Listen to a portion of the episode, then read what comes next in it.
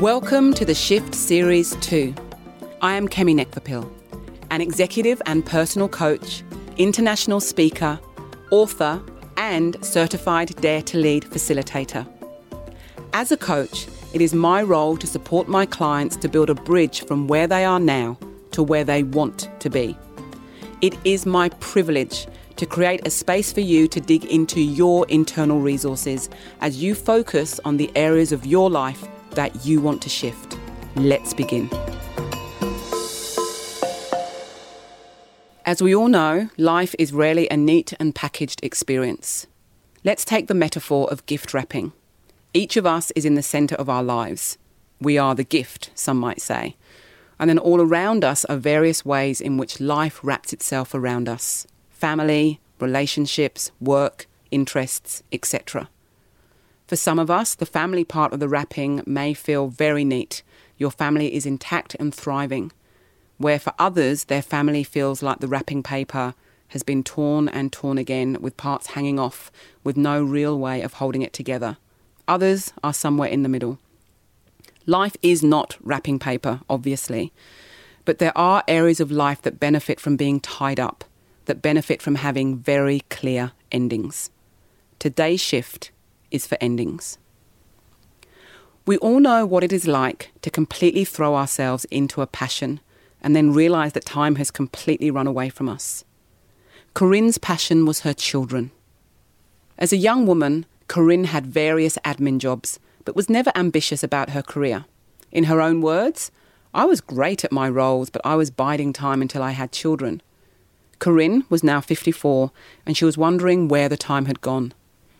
My youngest daughter leaves in six months for university, and I have seen what has happened to my friends. I do not want that to happen to me. What has happened to your friends? I ask. I understand that when you lose someone, not just to death, but you know, you lose how it was, that there is a grieving process. I have a group of four friends, two have children who are no longer at home, and it's as if their life has ended, as if there is no life outside of their children's lives. What would you like from today's session, Corine? I want my life to keep going. I don't want my life to end at 54. So I want to explore what that means for me whenever you are ready, Corine. I know that I do not want to be constantly talking about my children. Don't get me wrong, I love my children deeply. I also love my friends' children. I mean, we all met up in prep. But I have so much more to me. When I was young, I never had a focus on anything other than being a mum. Now I'm no longer needed in the same way, but I want to be of need in some way. And I know you well enough, Corine, to know that you will have been thinking about this. So, what have you been thinking so far? I was thinking about going back to university actually and studying in social work, but then something happened. I lost my father last year, and two of my four friends I told you about earlier are now orphans. So, between the three of us, we have lost five parents in the last two years, and only my dad had what I would call a good death.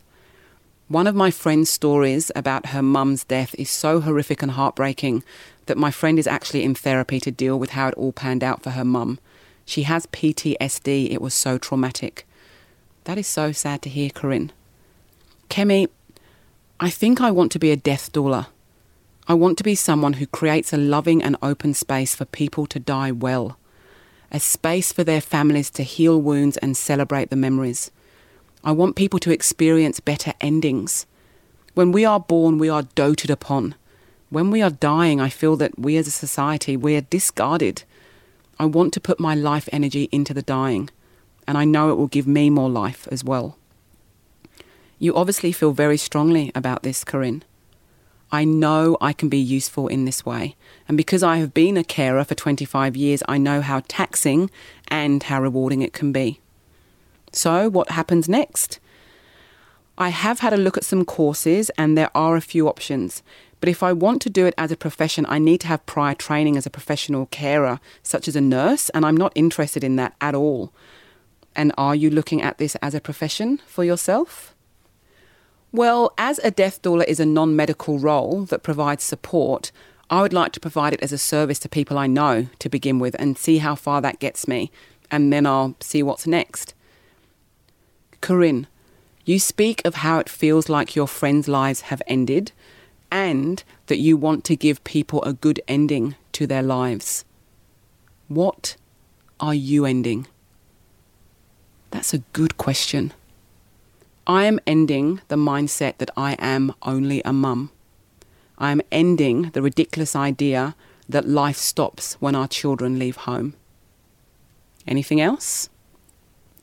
I am also ending that my best years are behind me.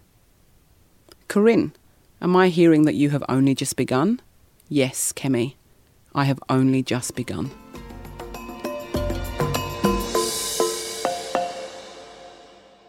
And now it is over to you. In every coaching session I guide, there is always a section where you, the listener, will commit to action. Action that is relevant to your situation and your emotional, material, and physical resources. Think of a situation where you need to create a clear ending. What are you afraid to end?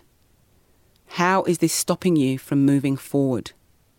What is the impact on you? What one action will you take today that will cause you to shift forward? Not what one action are you hoping to take, are you going to try to take, or might take if you have the time? And by when will your action be completed? Remember, one action, one shift at a time. And in the words of Lorene Oliver, I believe in endings that should suggest our stories always continue.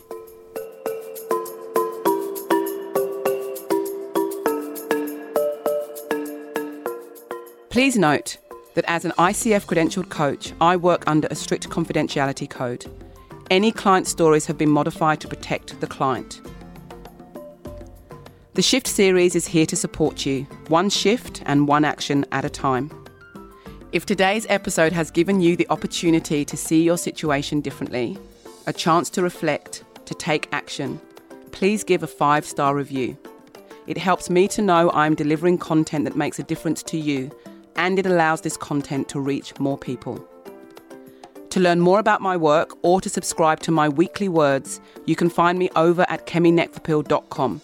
That's K E M I N E K V A P I L dot com. Here's to the ups, the downs, and the in between times.